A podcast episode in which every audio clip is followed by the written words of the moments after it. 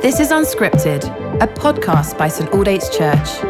Listen along as Simon Ponsonby encourages us to dig into Scripture in the midst of our everyday lives. So take a moment to recenter your attention and welcome the presence of God as we listen to these ancient words. Hello, Saints. Welcome back to Unscripted.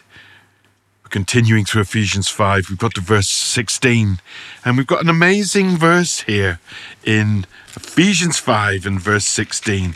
And in the NIV, it says, let me just look at the Bible here. Make the most of every opportunity. Make the most of ev- every opportunity.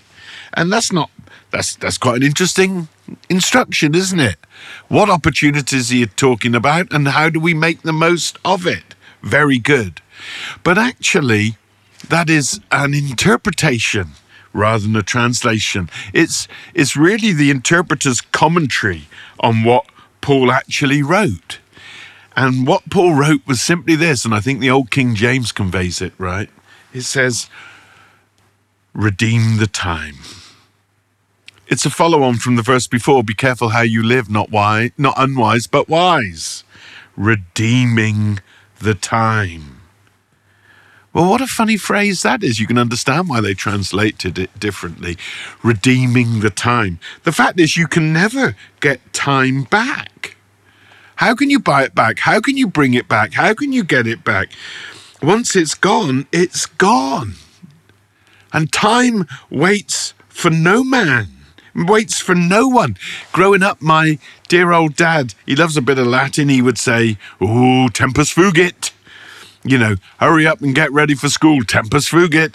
Oh, hurry up and get ready for church, tempus fugit.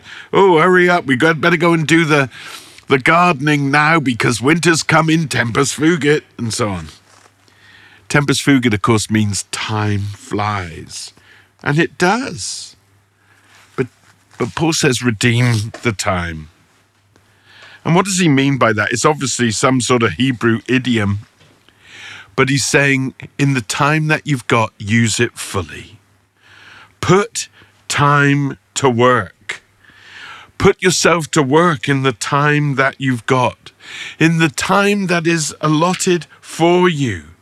Be very careful how you live. Paul had been talking in earlier verses about those who were asleep and the need to wake up and for Christ's light to shine. And Paul is saying here, redeem the time. Don't just spend your whole life in bed. Don't just spend your whole life sleeping, as it were. Soporific.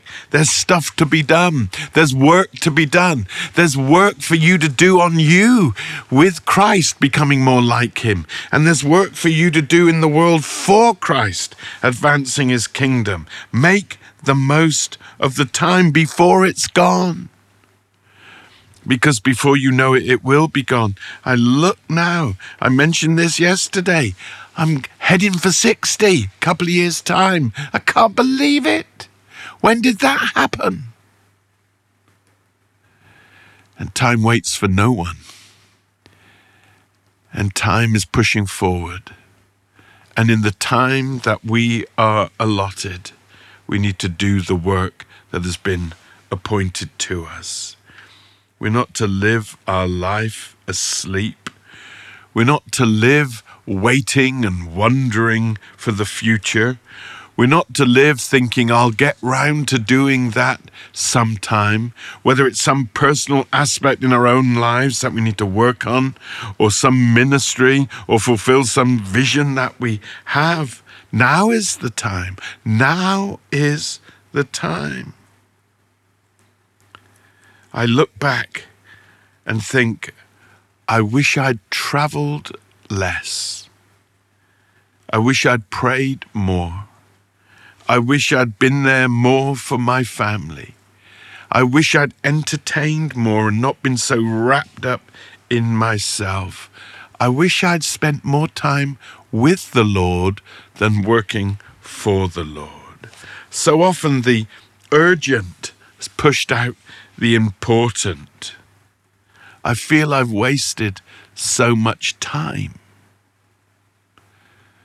And the time that is left, I want to invest to get the best return on it.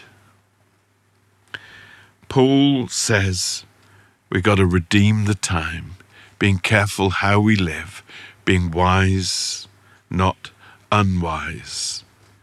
And in the time that you've got, what are you going to do with it? What are you going to live for? How are you going to live? How are you going to invest you in the time that you've got so you can get the best return on that for Him, the Lord, for the kingdom, and for the good of others? Redeem the time.